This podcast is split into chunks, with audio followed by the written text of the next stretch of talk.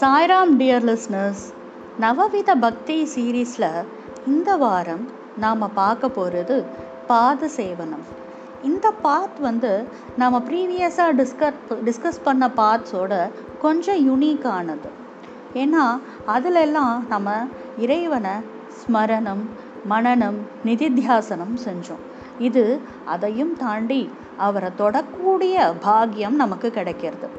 ஆமாம் நாம் இறைவனின் பாதங்களை பற்றுவது அவருக்கு சேவை செய்வது இறைவன் பாதங்களை நம் கைகளால் பற்றி பூஜை செய்வது எவ்வளவு பேறு பெற்ற ஒன்று இல்லை?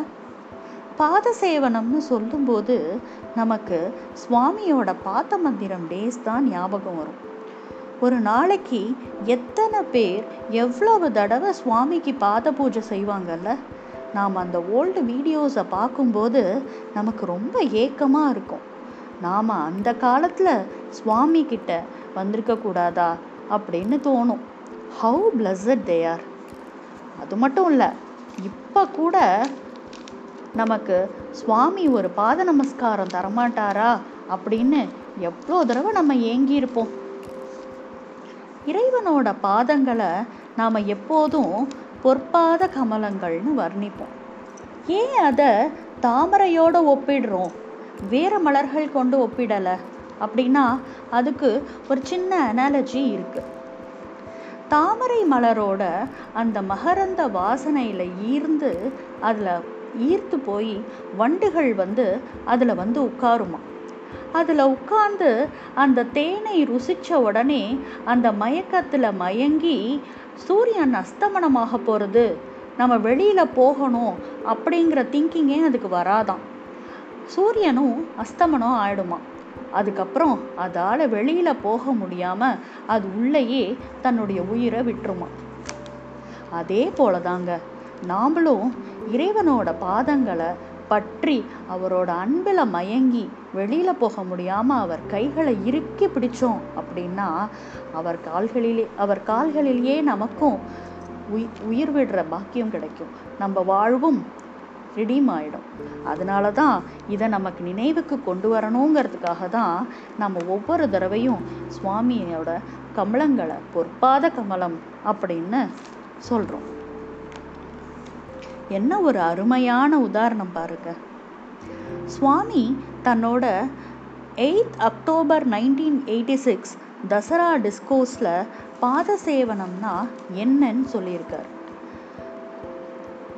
சுவாமி பாத சேவனத்துக்கு சிறந்த எக்ஸாம்பிளாக காடஸ் லக்ஷ்மியை சொல்கிறார்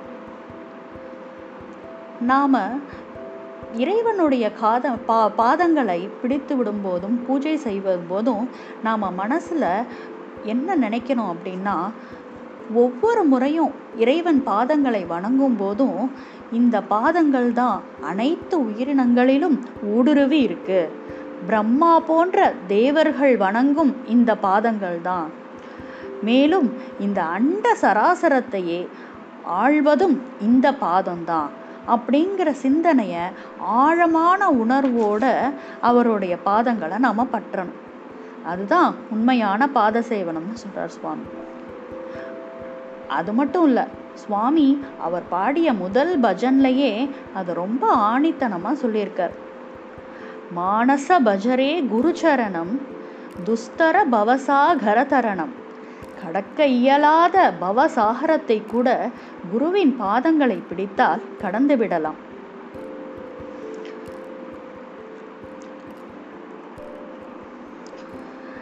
இந்த வாக்கியத்தை உண்மைப்படுத்துகிற மாதிரி ஒரு இன்சிடெண்ட் இருக்கு.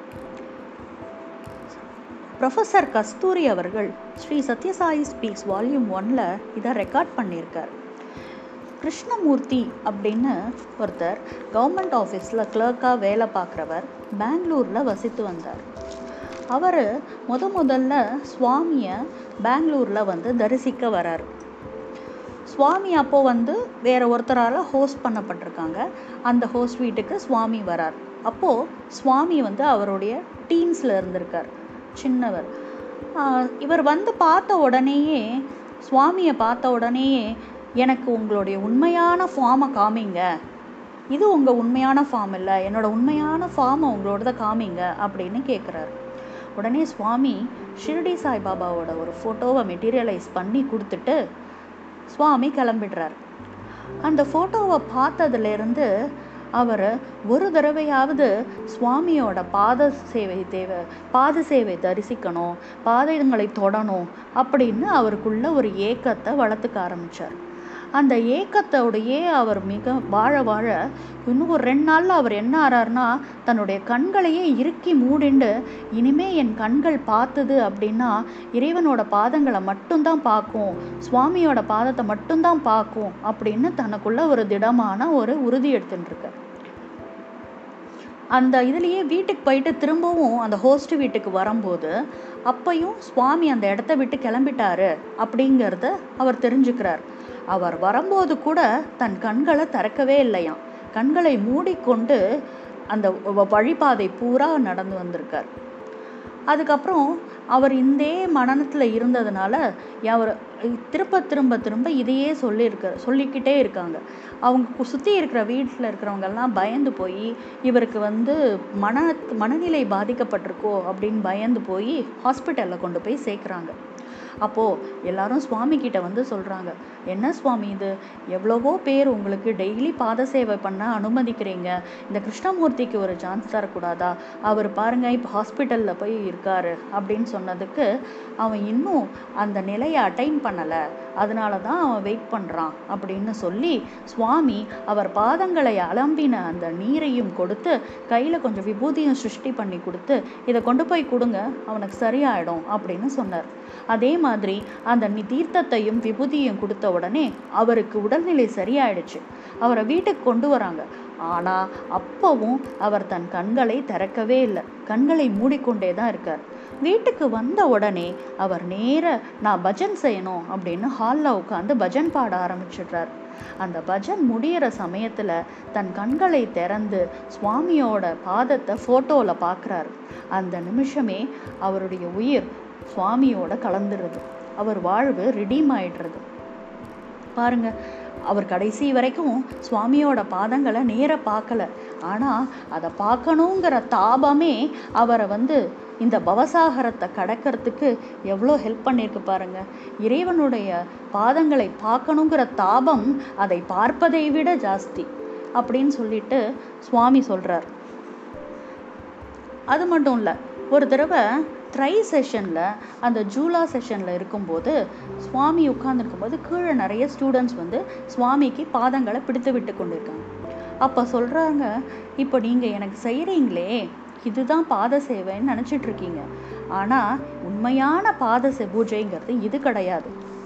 எது உண்மையான பாத பூஜை அப்படின்னா இறைவன் விட்டு சென்ற வ- கால் தடங்களை பின்பற்றி யார் வராங்களோ அவங்க தான் உன் உண்மையான பாத சேவை செய்கிறாங்கன்னு அர்த்தம். அவங்க தான் இறைவனுக்கு மிகவும் பிரியமானவர்கள்.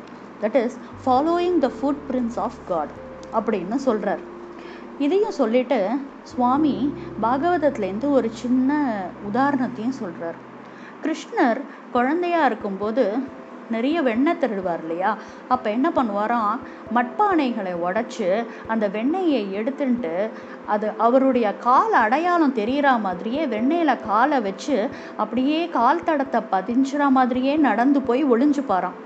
யசோதா இதை பார்த்துட்டு அவருடைய கால் தடத்தோட அடையாளத்தை பார்த்தே கிருஷ்ணரை கண்டுபிடிச்சிருவாங்களாம். சுவாமிக்கு சொல்கிறார் கிருஷ்ணர் நினச்சா அந்த கால் தடம் இல்லாமலேயே போய் ஒளிஞ்சுன்னு இருக்க முடியும். அப்போ வந்து யசோதாயால் கண்டுபிடிச்சிருக்க முடியாது. அவர் ஏன் அதை செஞ்சார்னா அதில் ஒரு அர்த்தம் இருக்குது யாரெல்லாம் இறைவனுடைய பாதங்களை பின்தொடர்றாங்களோ அவங்க இறைவனை சென்றடைவார்கள். அதை எல்லாருக்கும் புரிய வைக்கிறதுக்கு தான் அவர் அவருடைய கால் தடத்தை விட்டிருக்கார் அப்படின்னு சுவாமி சொன்னாராம். ஆமாங்க நம்ம சுவாமியும் நமக்கு எவ்வளோ விஷயங்களை சொல்லிட்டு போயிருக்காரு. அவர் விட்டு சென்ற பாத தடங்கள் ஏராளம். அவர் வாழ்க்கையே அவருடைய நற்செய்தி அப்படின்னு சொல்லியிருக்காரு. எப்போதெல்லாம் இறைவன் மனித உடல் எடுத்து அவதாரம் பண்ணினாலும் அவர் மனிதனுக்கு தன் கால் தடங்களை வழிகாட்டியாய் விட்டுவிட்டு செல்றார். அதை பின்பற்றி அவன் நடந்தால் அவன் இறைவனையே சென்றடைவான்.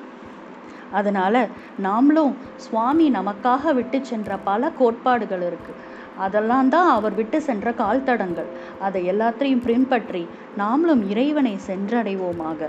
அதுவே நாம் செய்யும் இறைவனுக்கு உண்மையான பாத சேவையாகும் ஜெய் சாய்ராம்.